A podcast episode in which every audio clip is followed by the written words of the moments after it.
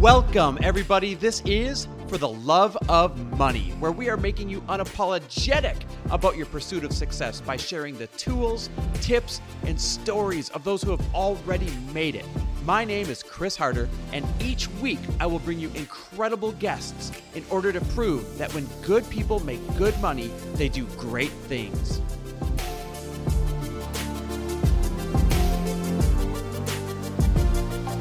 Welcome back, everyone, to another amazing episode of For the Love of Money. I'm really excited about today's episode because I'm sitting down with Tyler Gage. And Tyler's the founder of Runa, the energy drink company. Matter of fact, he just sold it. So, congratulations to you, Tyler. And if you're not familiar with that company, the company was started because of his time spent with an indigenous tribe in the rainforest. And you're going to love his story about how it shifted him as a human being and literally moved him to create this company and the why behind it. We also talk about the power of dreams and the power of subconscious and what it has to do with your business. We talk about what fair trade is and what a B Corp is, two things that do not get talked about enough. And you're going to love his view of money, both before and then, after his time spent living in the rainforest with these tribes, and after his time spent becoming a successful entrepreneur, it's been quite a journey for him. So, sit down, get ready, listen up, because this episode is full of so much value and so many things that we often don't get to talk about. All right, Tyler, my friend, I'm so glad that Mike connected us. How are you? I'm doing well. I'm glad he connected us too. Yeah, for sure. So I did a bunch of research on you, and I freaking love your story and everything you're up to. So I can't wait to get to that part, to that part. But Thanks, typically, man. I start all of my podcasts with a little bit of rapid fire, just to let the audience get to know you in a hurry. Are you down for it? I like it. Yeah. all right. It. Cool. And listen, if there's anything good, we'll circle back to it. So let's start really easy. Where'd you grow up? I grew up outside of Berkeley, California. All right. And where do you live now? I live in Bellingham, Washington. It's about halfway between Seattle and Vancouver. Very cool. And favorite quote? Oh, favorite quotes. Hmm. Um, well, you know, one I've been using a lot lately, I'm not sure if it's an absolute favorite, is um, it takes energy to move energy. Ooh, that's awesome. I love that. Okay, what is yeah. one of your superpowers? This is sort of a semi diabolical superpower, but I'm I would put myself in like the upper upper percentiles of multitasking. Yeah, that's a good superpower. Um, I'm not. I would say that's the one I'm maybe most proud of, but uh, yeah, probably that and um, learning random physical skills quickly. Uh, I grew up riding unicycles and doing random clown stuff, and feel like I have a bit of a proclivity for learning uh, physical based tricks relatively quickly. Oh my god, that's wild! Do you still ride a unicycle? I do. Yeah, I'm actually I'm trying to like get my uh, pin juggling skills up a few notches at the moment. oh my god, that is okay. We might need footage of that. What is one of your favorite books? Uh, probably the book that I recommend. One of the books I give away and recommend the most is a book called 1491. You ever heard of this book? No. What is it? It's amazing. I mean, I'm obviously my path is very entwined with the indigenous cultures of South America, and this book is an unbelievably vivid portrait of what the Americas were like before Columbus got here.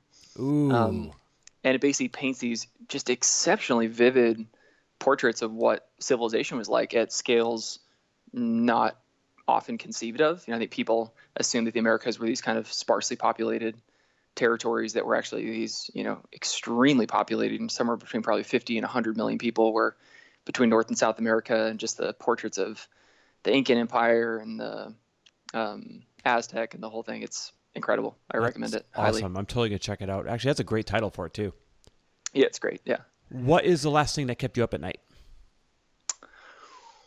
Uh, the last thing that kept me up tonight, probably last night, was thinking about time management, and um, I have my hands in a few different pots uh, and some kind of a few different ventures that I'm involved in, and feeling slightly stretched, and been just wondering when and how I might phase out of one, and if I'm going to double down on another, and uh, you know how that loops in with reality of being a dad soon, and that whole puzzle. So I would say that's the that's the man. Main. I feel you on all of that. Actually, that's one of the things that keeps me up once in a while too. Not with the dad part. That's soon to come for us, but but not quite nice. in the works like it is for you. Congratulations in advance, by the way.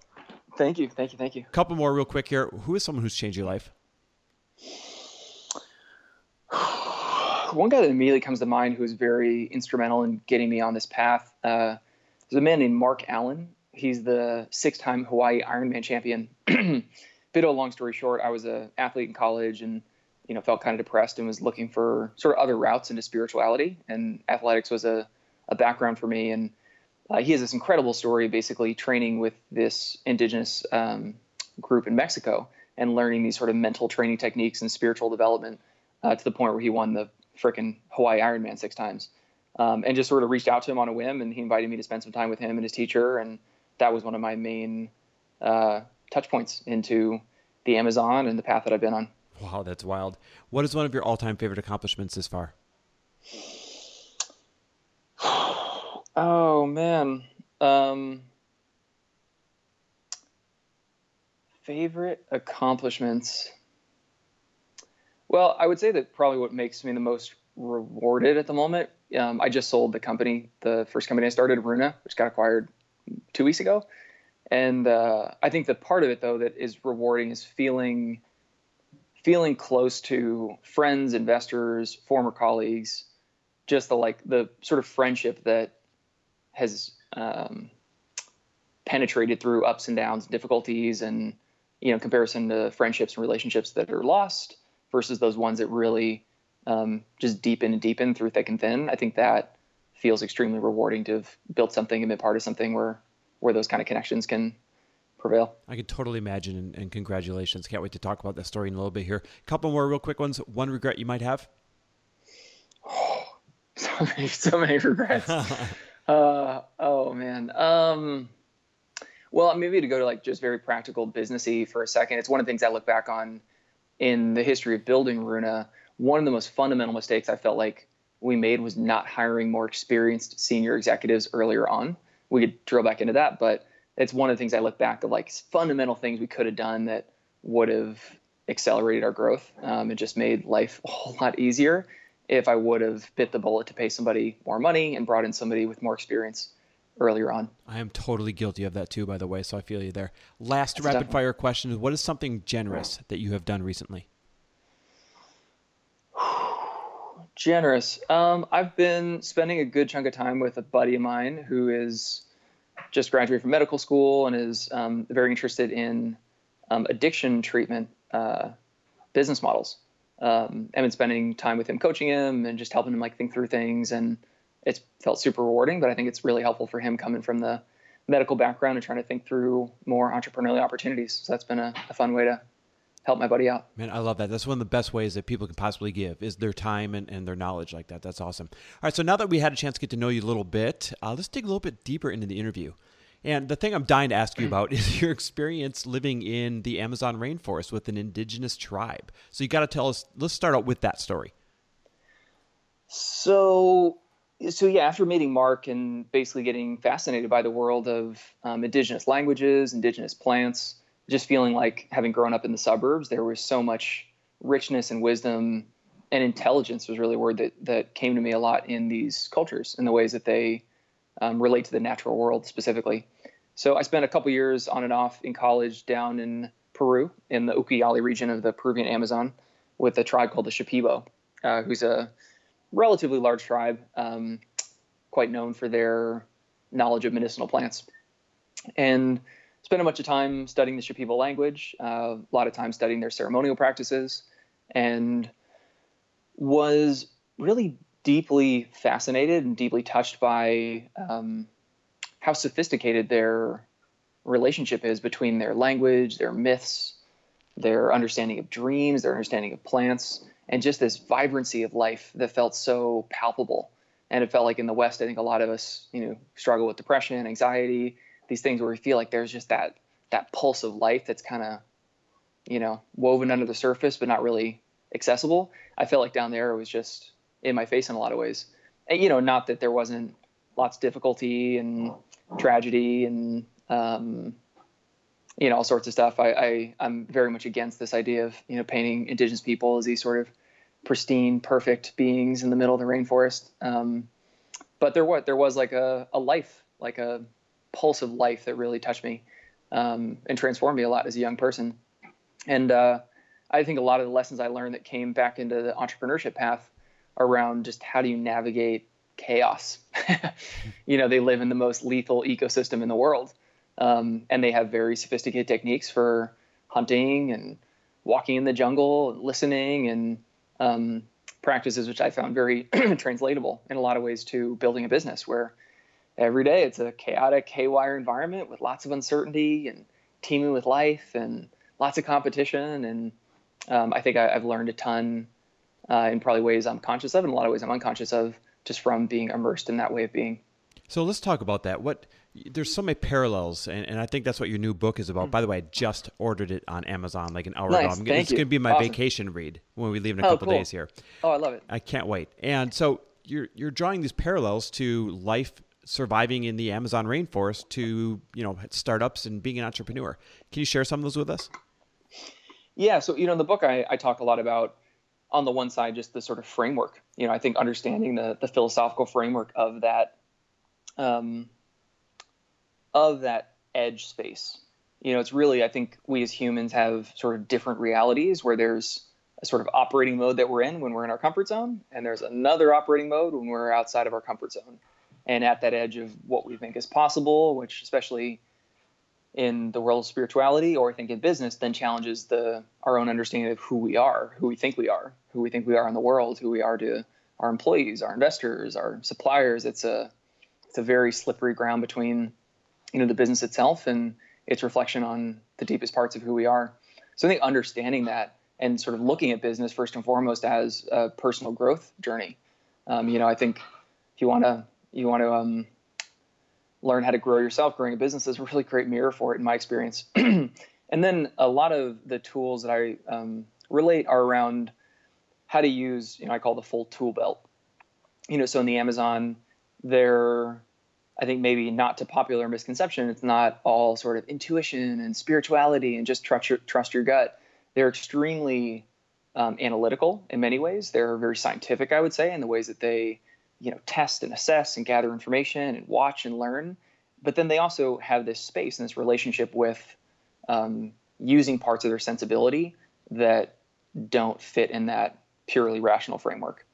Um, so on, on one level, there's very specific tools around you know how to be effective in the uh, more clinical research mindset of uh, a business, and then a lot on the intuitive side. you know, everything from ways to use dreams, ways to use journaling practices, fear inventories, um, specific dream practices to try and allow parts of your subconscious to help you process the ways that you really feel about something or might sense something on a deeper level that doesn't have a, a sort of conscious component to it just yet. Tyler, would you give us a really specific example, maybe one that blow our minds or get us to think a little bit differently?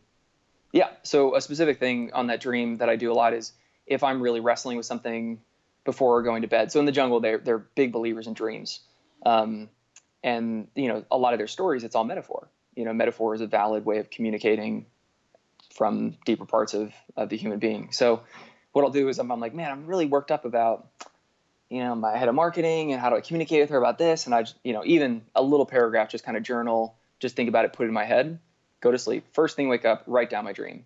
And most of the time, I'm always like, oh yeah, the yellow school bus and the fig tree. Like, oh, this is all just utterly, utterly meaningless. But as I sit there and sit with it, my my the clarity about my feelings towards the situation really emerges. So it's a it's like um like a black light in a way into like you know, I'm like, oh, I just felt feel kind of uneasy. It's like, oh, actually, you know what that is? I feel really ashamed about that, huh? Because I can see the way that like that weight on that, you know, there's this big weight on my stomach in the dream. This clown was standing on top of. It's like, oh, you know what? That that thing feels like this shame that I feel when, you know, she needed me to do this thing for her last week and I didn't do it, and I'm actually just feel really ashamed and guilty. And okay, so whoa, that's really helpful to see for what that feeling is. Then, all right, with that in mind what's the most kind and effective way I can relate to her in the situation without just having it under the surface and sort of guiding me or ruling me unconsciously. So I think some of those ways of sort of dancing back and forth between very conscious, like I'm in a journal, but then not just, oh, I'm just going to look at my conscious mind and just rant, but then sort of dip it back into the subconscious and then bring it from the subconscious then back into the conscious mind. That's really cool. I've got a friend, the founder, uh, Drew Canole, founder of Organifi. I don't know if you heard of that or not, but um, same thing. He really utilizes his subconscious and his dreams to operate in life and in business, and it, it, I just find it fascinating. You know, there's so much that I think we're not tapped into yet. Yeah, and there's so many examples. Like one of my favorite ones is Napoleon. Like Napoleon was known for being like the thick of battle, and he would go into his tent and nap for like 15 or 20 minutes. um, and then would come out and just have these like you know crazy radical ways to to win the battles. Um, but he was just adamant about it. Um, so I mean, there's all sorts of examples of people who can again tread on that edge, and I think so much about is learning to edge walk. I think even very simple practices like meditation. It's like when you're meditating and you get that itch to scratch your nose, how do you be with that sensation and not just respond? Yeah. And sort of be in that like presence of discomfort and then learn to respond in a more effective way. I mean, there's many ways to play that game, but I think anything that sort of consciously puts you at that edge of needing to see your impulsive response, sit with what the deeper motivation is, and then, um, you know, find a, a better route forward. So, do you have this built into your day? I mean, as a really busy entrepreneur, you got your hands on everything right now. Have you built this time to listen to your subconscious into your day, or is it literally just during your, your sleep?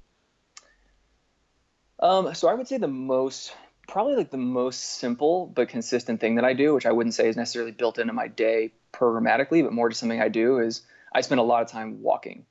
So I'm rarely stationary. If I'm on phone calls, I'm often walking. If I'm between calls, I'm kind of walking, looking, shaking my body out, stretching. There's something for me about um, keeping the spaciousness that allows me to process what's going on better.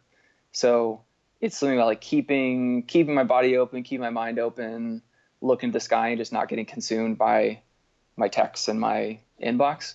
Um, I find to be extremely effective for me. Um, and I think particularly in the world of entrepreneurship where you're looking for white space, I mean, you need to have the big perspective.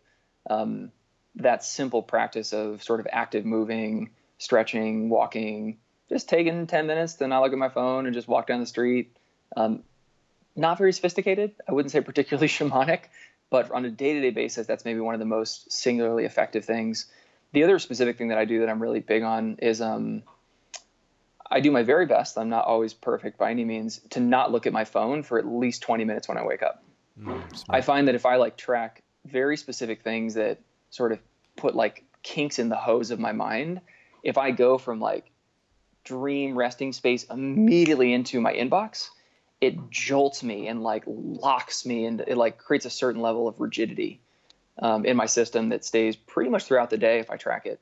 Um, but if I wake up, just like breathe a little bit, walk outside for a second, have a cup of tea, even 15, 20 minutes, and then get into it, I'm able to like get the fluidity of myself and sort of ride above that wave as best as possible, depending on the day. Um, yeah, I feel like that very simple thing is, is quite effective for me too. It's funny. My wife and I have a lot of the same rituals that you're talking about, and they are game changers for our life, for our business, for our relationship, for everything. So I love that you shared that. All right, so I, I kind of want to shift gears a little bit. How long did you spend in the range in the rainforest? Uh, so I've I've lived lived down there. I probably spent about two and a half years down there total total, but been back and forth. Uh, probably more like three, but I've been back and forth down for the last ten years and it was that experience down there that kind of gave you the idea or spurred on the start of Runa. Is that right? Yeah, you know, it all came about very tangentially. You know, I was I really got on this uh, bizarre kick of studying native languages um, and got a Fulbright grant when I was graduating to go back and, and do that research, which was my dream. Um, but through a variety of experiences, both on the one hand, really seeing how difficult the reality is for these communities where they have so much knowledge, but the way that they make money to send their kids to school is cutting down trees or burning rainforest to plant some cash crops. Um, and the more I saw that, and the more I saw that these communities don't want to do that. It's not how they want to live, but you know, if it's a choice between not sending their kid to school or you know not getting to pay for somebody in their family to get an emergency surgery if that's what's needed, then uh, there's no other choice. Um, so there was that, and also really being drawn to the creative pursuit of business. I kind of stumbled in this entrepreneurship class my last semester in college, and uh, we had to write a business plan and throw out this kind of crackpot idea of starting a beverage company made from this one caffeinated Amazonian tea leaf. Um, and as we started getting in the process, just was really captivated by the the poetry of it, for lack of a better word. It just felt like this living, dynamic way to um, quite literally translate a dream into reality. You know, I, I think people often are like, shamanism and business, like that's a random, that's a random hodgepodge interest you got, Ty. But for me, I mean, you literally think about what a business is or an entrepreneurship, an entrepreneurial venture. You are translating something that does not exist from space into reality. Oh. and the most like uh, clear definition in my experience of what these spiritual traditions aim to do is to have that direct connection between those ephemeral sort of non-material parts of ourselves and be able to bring those through in reality. You know our deepest prayers our best intentions our best thoughts. Um, and so that translation process um, i think business captivated me in a way as something just very real you know that wasn't just research and publishing papers. Uh, you said something that i don't want to skip over because i think this is a really important part of the story. Tell me about the moment where you know you're, you're sitting there face to face with these people that are literally cutting down and ruining their ecosystem just to be able to put food on the table. Like, how did that shift you? Yeah, so you know, one afternoon, um, you know, because I'd often wake up and hear chainsaws cutting down trees, and uh, and one afternoon, um, a friend of mine in the village was coming back with some, you know, huge old tree um, that he just told me the story about how one of his, you know, grandfather's spirits lived in this tree, and you know me and my like Northern California environmental um, arrogance like huffed over to him like you know just ready to like get up on his face and was like hey man you know you told me this really kind of cool story about your grandpa's spirit but that's a big tree you just cut down. Like how do you possibly reconcile that? And he just looked at me he's like well hey man if you had the choice what would you do? Would you cut down a tree or would you not send your kid to school? Whoa.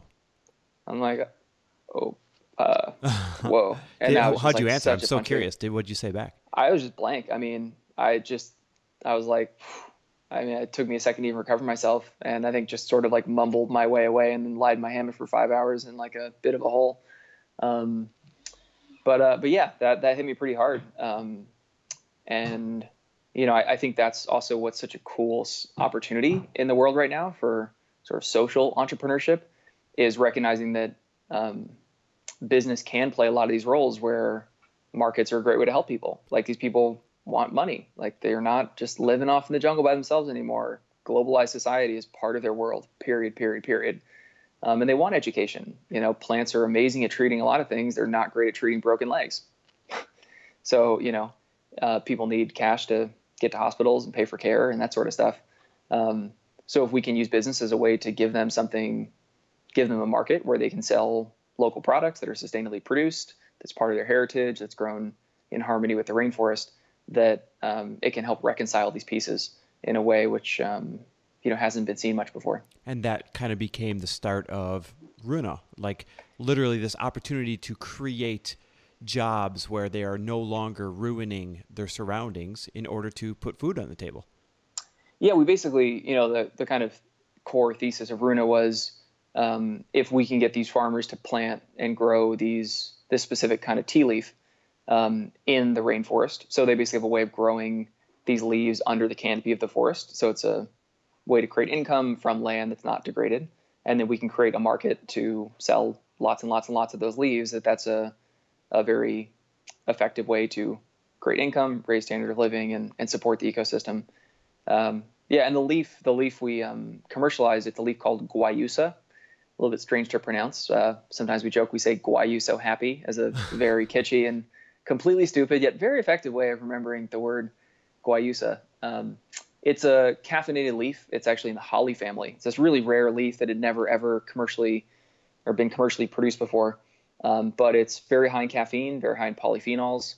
Um, it gives this really unique kind of uh, sustained energy. I'm very caffeine sensitive, which is part of the reason I fell in love with it. It's this really nice sort of like lucid, bright um, energy you get from it that's not, uh, you know, not agitated. Um, yeah, so we wrote this business plan. We knew ultimately that we wanted to sell energy drinks. That was kind of our ultimate vision was to compete with Red Bull and Monster, uh, audacious as it was. Um, but we started selling loose leaf tea and tea bags and iced teas and, and ultimately got to the energy drink, which is our, our star product. Man, I love it. It's such a cool story. And, and you've accomplished what you set out to do, and that is you've created these sustainable jobs, so to speak. I'm assuming you go back and visit quite often, right? I do, yeah. With uh, with baby coming, uh, jungle travel is is uh, getting limited. but um, but my wife spent a bunch of time down there too, and um, my goal is to only speak Spanish to our daughter, so she learns and gets to spend some time down there too. So we're we're, we're seeing how life unfolds to get to be down there uh, more often. But what does it mean to you to literally see your dream, uh, you know, become tangible like that, and for these people to have a better quality of life because of what you've done? Uh, you know, I would say, I mean, at some level, of course, it feels amazing. And I would say it is a personal process where I would say my more frequent feeling about it is not like, ah, we did it. It's just so amazing, so good, so good. It's difficult for me to get beyond my sort of incessant thinking of like, ah, we didn't do that well enough. Mm. And man, like, man, yeah, that, yeah, that, that guy I used to be friends with down there who like, we had that huge falling out. Like, man, that's really hard. I wish I would have done something different or, um, like it's, you know, I think there is this imaginary like, oh, you know, we got 3,000 farmers and we sold the company and like, you know, it's all good. But even af- even after that, I, I feel like it's hard for me to feel as like just um, abundantly good about it as maybe I could or should. Yeah. Um, so yeah, I, I, think it's a journey when you're just sort of that much in the weeds with something to be able to um, just really focus on on all the good. And uh, you know, I, I think that's probably part of my personality and a lot of entrepreneurs is I'm a dangerous perfectionist and you know always looking at, at what more can be done. Um, but I think it's also part of my practice is to take the time to just be grateful for what is working and the impact that's there and um, not engage the parts of my mind that just want to see see the pieces that need to be fixed. It's funny. I think that's a common thread for so many of us as entrepreneurs, though. I think we all really struggle with that. I did want to ask you, what does Runa mean? I mean, I know the answer, but for all the listeners. Yeah, so Runa, the word Runa um, comes from the Quechua language. Uh, the Quechua are the indigenous group who we work with in Ecuador. Um, and it was a name that actually came through a dream. Uh, one of our, our partners down there had this incredible dream uh, that basically we need to carry this name forward. Um, and in the Quechua culture, well, for a lot of the different tribes, they they use a lot of the same plants across the Amazon. Like there's probably a solid one or two dozen sort of main medicinal plants that are very widely used um, among different tribes. But for the most part, lots of tribes have one plant that's like their apex plant. So you know, plant like Chiricsanango or Chiricaspis, it's called in uh, for the Zapara in Ecuador. Um, for them, that's like their like plant of all plants. It's like their like number one connection to their culture and their land and everything. Whereas for another tribe, that's like, oh yeah, we use Chiricaspi to you know treat X, Y, and Z, or like you know do X, Y, and Z for hunting. Um, but and so other tribes with Guayusa use it here and there for specific things. For the Quechua, it's like their number one plant. Like they say, it's the blood of their culture, it's the blood of their people. And part of what um, drinking it and having a relationship to it means to them is it makes them what they say it makes them runa. And runa means uh, fully alive. Like it means a spirit of being fully alive. It also very simply and often used to mean person but more deeply it means what it means to be a person. So it's not just you're in a physical body you were born props to you like you're a human. In their view um, to be runa to be a human to really be fully alive it's to carry an awareness and to carry responsibility and a connection to your community a connection to your dreams and your ancestors an awareness of the world around you, and only by living that way you truly like earn the right to be alive. Mm. Um, and that plants like guayusa, the morning ceremony they have where they all drink guayusa together around the fire, um, these traditions and these relationships to these plants and the world around them help sort of weave that relationship of aliveness. Um, yeah. I love that definition of what it truly means to be alive and the way they view it, because let's be honest, especially in Western culture here, probably the bulk majority of us are guilty of not being truly alive in terms of what runa means. Yeah, and I think that's you know a lot of what we have to learn from uh, some of those communities down there, and you know even part of the uh, the challenge is how we find ways to translate that to our daily lives up here. But just that that commitment, even just that idea of you know I'm not I'm not alive just because I woke up in the morning and had a cup of coffee. Like I need to I need to show up as the best version of myself, whatever that looks like. And there's like um, a sort of way that we earn our earn our humanity yeah. um, through the way that we live. I like that a lot. Oh man, I love that. Earn our humanity through the way we live. I've actually never heard that. That's that's extraordinary. So, um, a couple more things I want to talk about with Runa, just because this is such a great platform to expose all the listeners to something that oftentimes does not get talked about enough, and that is that it's certified fair trade and it's also mm-hmm. a B Corp. So let's start with fair trade. Explain yeah. to everybody what it means to be fair trade. I'm so glad you asked that because it's one of my like pet passions. Um, and I think people are often like, "Oh yeah, I got those free trade bananas." fair, fair trade, fair trade. Um, and so there's to break it down for people. I mean, I'm a huge believer in fair trade, and I, you know, I've been on the ground with all the certifications. We certified 3,000 farmers, very close with the fair trade certifying agencies, and I think there can be these uh, sort of eco, I don't know what I even call it, but um, I think it's easy to be like, oh, fair trade, yeah, it doesn't really mean anything. Or like, oh, organic, like, yeah, it doesn't really mean anything. Is it really, you know, it's just some some seal that people are putting on their packaging? So not true. Like so so so not true. The amount of work uh, that goes into being fair trade or organic certified is huge, huge, huge, huge. Um, and is it perfect? No. Is any system perfect? No. Are there certain cases where it creates much more exponential impact than others? Absolutely. Um, but it is a phenomenal way to guarantee that the producers who grew the products are getting the most income possible for that. So structurally, fair trade ultimately means two things. You know, what does fair trade mean? First, it means there's a guaranteed minimum price. So um, the best example of this and the importance of it is from the coffee industry, where coffee prices can go really high and then they can just bottom. So in like the late 90s, early 2000s, when coffee prices bottomed, it just bankrupted thousands and thousands and thousands of farmers whose entire livelihood was dependent dependent upon coffee, you know, and don't have savings, don't have you know any any uh, social security. It's um, it's their life, it's their livelihood. So what fair trade says is, hey, even you know if price goes up, you know, producers can make more money based on higher market prices. But if prices goes down, the company assumes the downside risk and basically says, hey, at a minimum, I will pay you a fair minimum price for the coffee and able to buy based on those those contracts. So the guaranteed minimum price gives much more security to to producers. The second, which is a really cool piece of it that even people who might know a bit more about the minimum price component uh, don't really know about, is what are called social premium payments. And what this means is that in addition to paying money directly to each farmer for the amount of coffee or guayusa or chocolate that they grew, um, the buyer pays an additional 15% to the cooperative of farmers.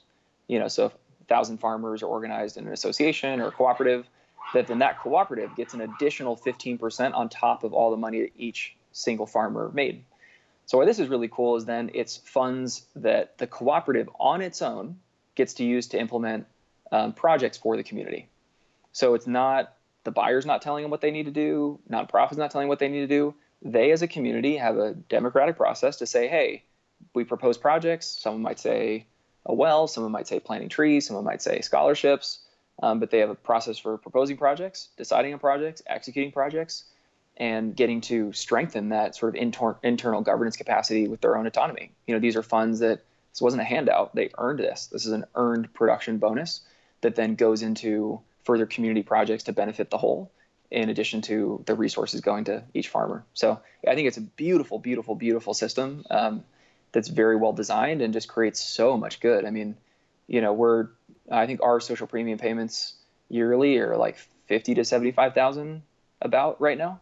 Wow. Um, you know, which is not huge, huge amounts of money, but in the middle of the Amazon goes a pretty long way. Yeah, um, I'd imagine.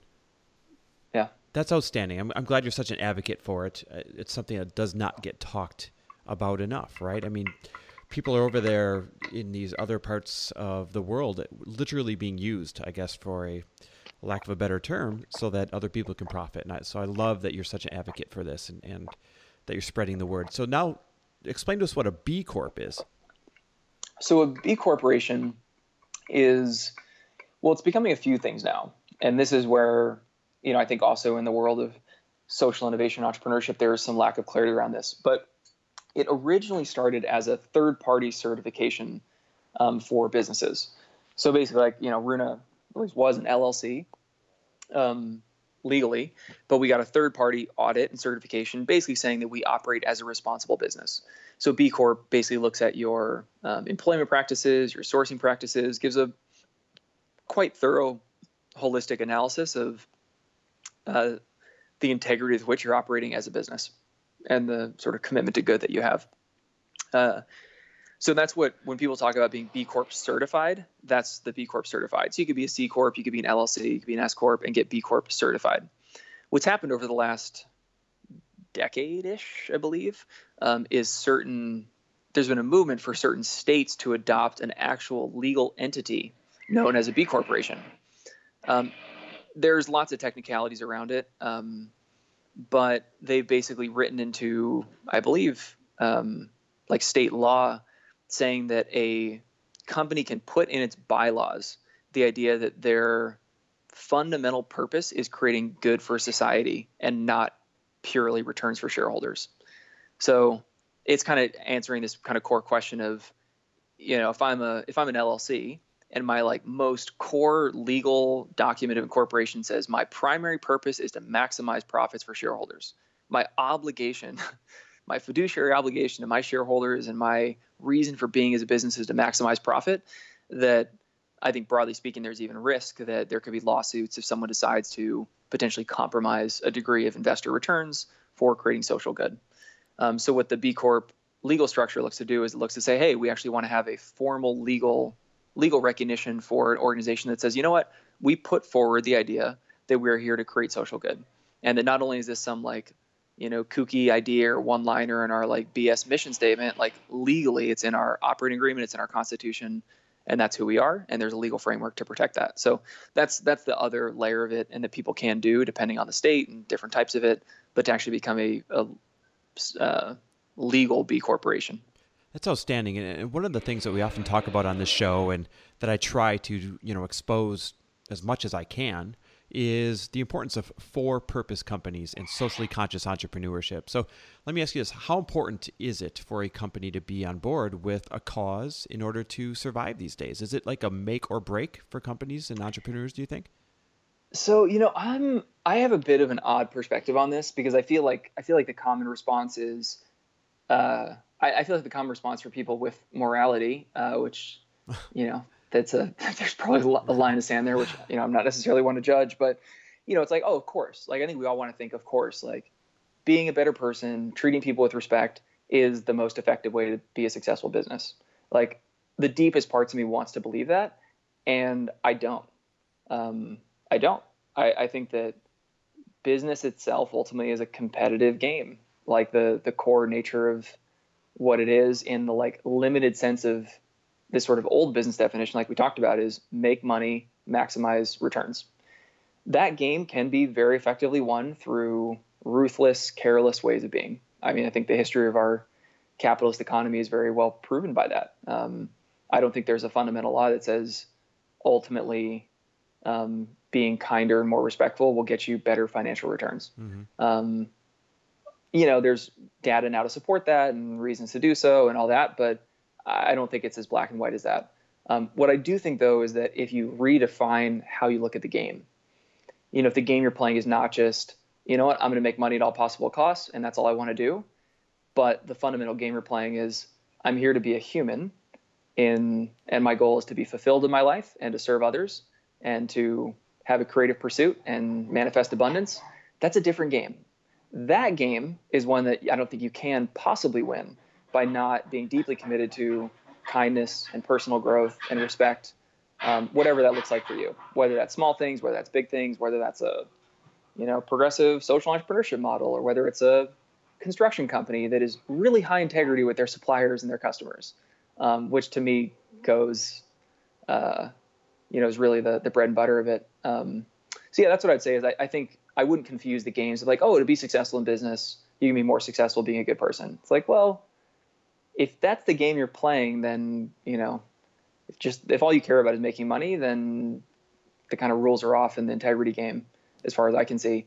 But if, if what you care about is is deeper, um, then I think the rule book really does start to look a lot brighter and a lot more promising for the space of um, you know those of us who who want to do things as well as we can. Well, what I think I'm really seeing, and, and I guess what I'm idealistically hoping for, is that consumerism is going to determine that you are a socially conscious entrepreneur or that you have a socially conscious company and they're going to be voting with their dollars. And, you know, I feel like the up and coming generations, anyways, are starting to live this out. Would you agree or disagree? Overall, I agree. Overall, I agree. Um, yeah, I mean, I think, and that's why that's why I believe so much in organic and fair trade is because it's every it's people voting with their dollars on a daily basis. You know, I, I think there's in my in my view, like very little else that we can do when you know every single day the food that we buy can can be restructuring our economic system. Very simple as that. Um, and at the same time, I think there's um, unfortunate amounts of greenwashing going on, uh, and you know the extent to which you know even like Runa, like I'll I'll poke holes in our own um, our own business of we're organic, we're fair trade, all these things our business is shipping around basically 95% water. like the core business of what we do is we put water in cans and bottles and then we f- ship them around the world. Mm-hmm. Fundamentally, like you really want to talk about real sustainability, like that's not sustainable. Right. Like in the in the truest truest sense of it, like that's not sustainable in any which way. You know, in the frame of our sort of consumer economy where people drink ready to drink beverages and if someone drinks Runa instead of Red Bull, like absolutely I'd stand behind that. But in the bigger picture of things, you know, it's lots of one use bottles, it's a lot of fuel emissions from shipping around heavy liquid. Mm-hmm. So I guess I, I, try not to lose sight of the um, I think it's easy to lose sight in the like, oh, that thing's like got some organic peanuts in it. Like that's a good thing. It's like, well, it's a better thing. It's definitely a better thing. Buy the organic peanuts for sure and I think we just always need to be sober about the weight of issues that we're confronting and how, um, you know, how possible even some of these smaller things can be uh, to to chip away at the bigger picture. Boy, it's pretty fascinating. We can really go down the rabbit hole with that. You know, is it is it better to create a better option for people like you have when you use the Red Bull example versus the Runa example, or is that not good enough because you're still shipping basically water around and you know all of the the downside that comes with that. It's really a fascinating rabbit hole to go down. All right, so yeah. I, I kind of want to ask you this. You know, before and after creating such a successful venture, and before and after spending so much time in the rainforest, how did you view money before all of this, and how do you view money now? Because as you know, this is a, a podcast that's very much about money mindset. Mm-hmm.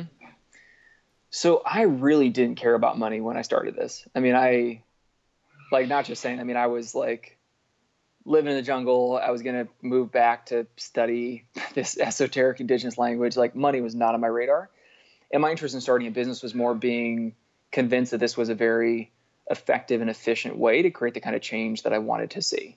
And just believing that um, the most real impact you can have is by, um, especially in these areas, improving income. Like improving income is a magical, transformative impact in these people's lives and really carries a lot of a um, a lot of impact behind it. Uh, you know, and then even when we were like, you know, living in Ecuador, sleeping on buses, then moved back to Brooklyn, like, you know, we were just scraping by and on the journey. Um, so, and, but as, you know, I'm 32 now, started when I was 23. Um, and it is a fascinating thing where, you know, getting married, having a kid, it's this trip I feel like it's this trip of being like the amount of time I think about budgeting and this and okay, well, you know, pay for the house and this, that, and the other. Like, it's just not where I was three or five years ago. Um, and I think the practice for me is I, I, would just go back. I mean, it's because it's really what's like on my mind right now with my practice um, is looking, paying, choosing to pay attention to what I have because it's so so so easy for me and i think a lot of us to get sucked into the like okay yeah i got that but i don't have that i don't have that i gotta figure that out i gotta figure that out. And just spending more time being like man i'm so so so lucky to have a house. So lucky to have my wife and like her daughter coming. Um, enough resources to like put good food on the table and like buy organic food because i believe in it. Like that's such a blessing. Um, so i think being really grateful for what i have there um, and then being uh, conscious of like what are the things that like deeply bring me joy um, and what are the things that are just nice to have, um, and being I think more and more aware as time goes goes on, especially thinking about being a dad of like what energy am I willing to put out there to make money, mm. um, and like what what are those sacrifices? Um, and it's something I think about now as well with you know some other ventures in the hopper and other things I'm involved in of knowing very intimately what the journey is like building a business and how just horrendously exhausting and crazy making the whole process is in a way that can seem glamorous and cool on one side, but it's just brutal. I mean, like I, I've taken a huge toll on my body and my mind the last 10 years that the part of me that's like, oh, it'd be so cool to be back in the thick of it. And, you know, being 32 and not 23, um, it's like, man, what would, what is that? What's that real deep motivation that's going to transcend, you know, just, um, want to do something innovative or something that could be lucrative. Um, so I think again, it's just staying in touch with that deeper, that deeper purpose. You mentioned you're a soon-to-be father in 20 years from now, how do you want your children to view money? Ooh. Um, I want them to feel very generous with it. I feel like it's something the family, I grew up, my family is sort of loosely Quaker. Um, and I feel like there is just like a very generous spirit of just like this kind of core perspective of making sure everybody's taken care of. Um, and it's something that I feel a lot in my life of, um, you know, whether it's building a company and making sure that everybody has equity, like everybody's got to share on the upside, period. End of story. Um, that I want them to sort of have this ingrained attitude that, hey, cool, if I got money, I'm, I'm buying dinner. Like it's not, it's not, not a question. If I can, you know, a friend of mine's running a marathon, raising money for leukemia, like I'm going to donate. Like mm-hmm. just, just have that like immediate attitude. That's not like, oh, but I could, but do I gotta? Mm-hmm. Um, and even if it's like, oh, but I do have to save more, it's like, somebody loves doing something you want to support, or there's a way that you're in a position to contribute more than someone else, contribute. Man, I love um, that. That's everything we stand for here, and, and that's really the common thread, the message that we're trying to pump out there. So, before I ask you the very last question, where can we find you? Where can we find the book? And where can we find Runa? Uh, Amazon.com is a good place to find the book. Fully um, Alive. We'll make sure we put a link in the show yeah. notes. Appreciate that. And uh, yeah, it's cool. If anybody does read it and has time to post a review, that's always always appreciated. Uh, my website's just my name, Tyler Gage, T Y L E R G A G E dot com. Um, and yeah, I'll be posting more about some of the other cool stuff going. And uh, and they you know, people can buy Runa a lot of places depending where they live. Um, it's also on Amazon, but Whole Foods and big supermarket chains and lots of stuff in between. Very cool. We'll make sure we have links to all that. So, last question is this: Give me a reason why people should be unapologetic about their pursuit of success and or wealth.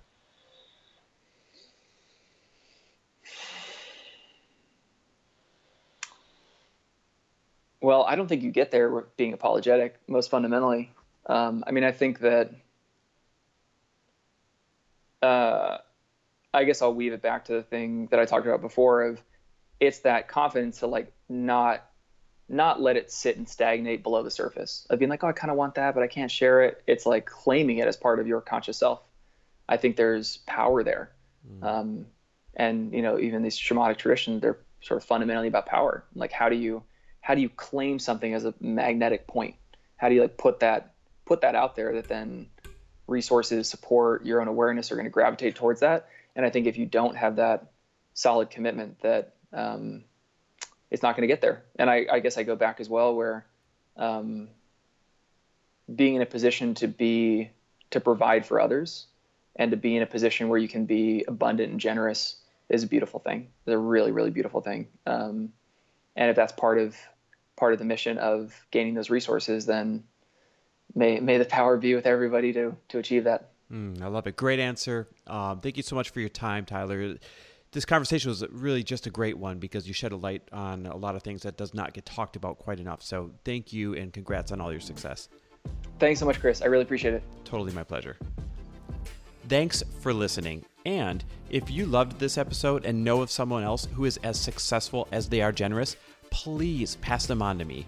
It would mean the world to me if you help me get this cause and this message out to as many listeners as I can. So please, if you liked what you heard, it goes a long way if you take 30 seconds and leave me a five star review and share this with your friends. I'll be forever grateful. And until the next episode, cheers to your success.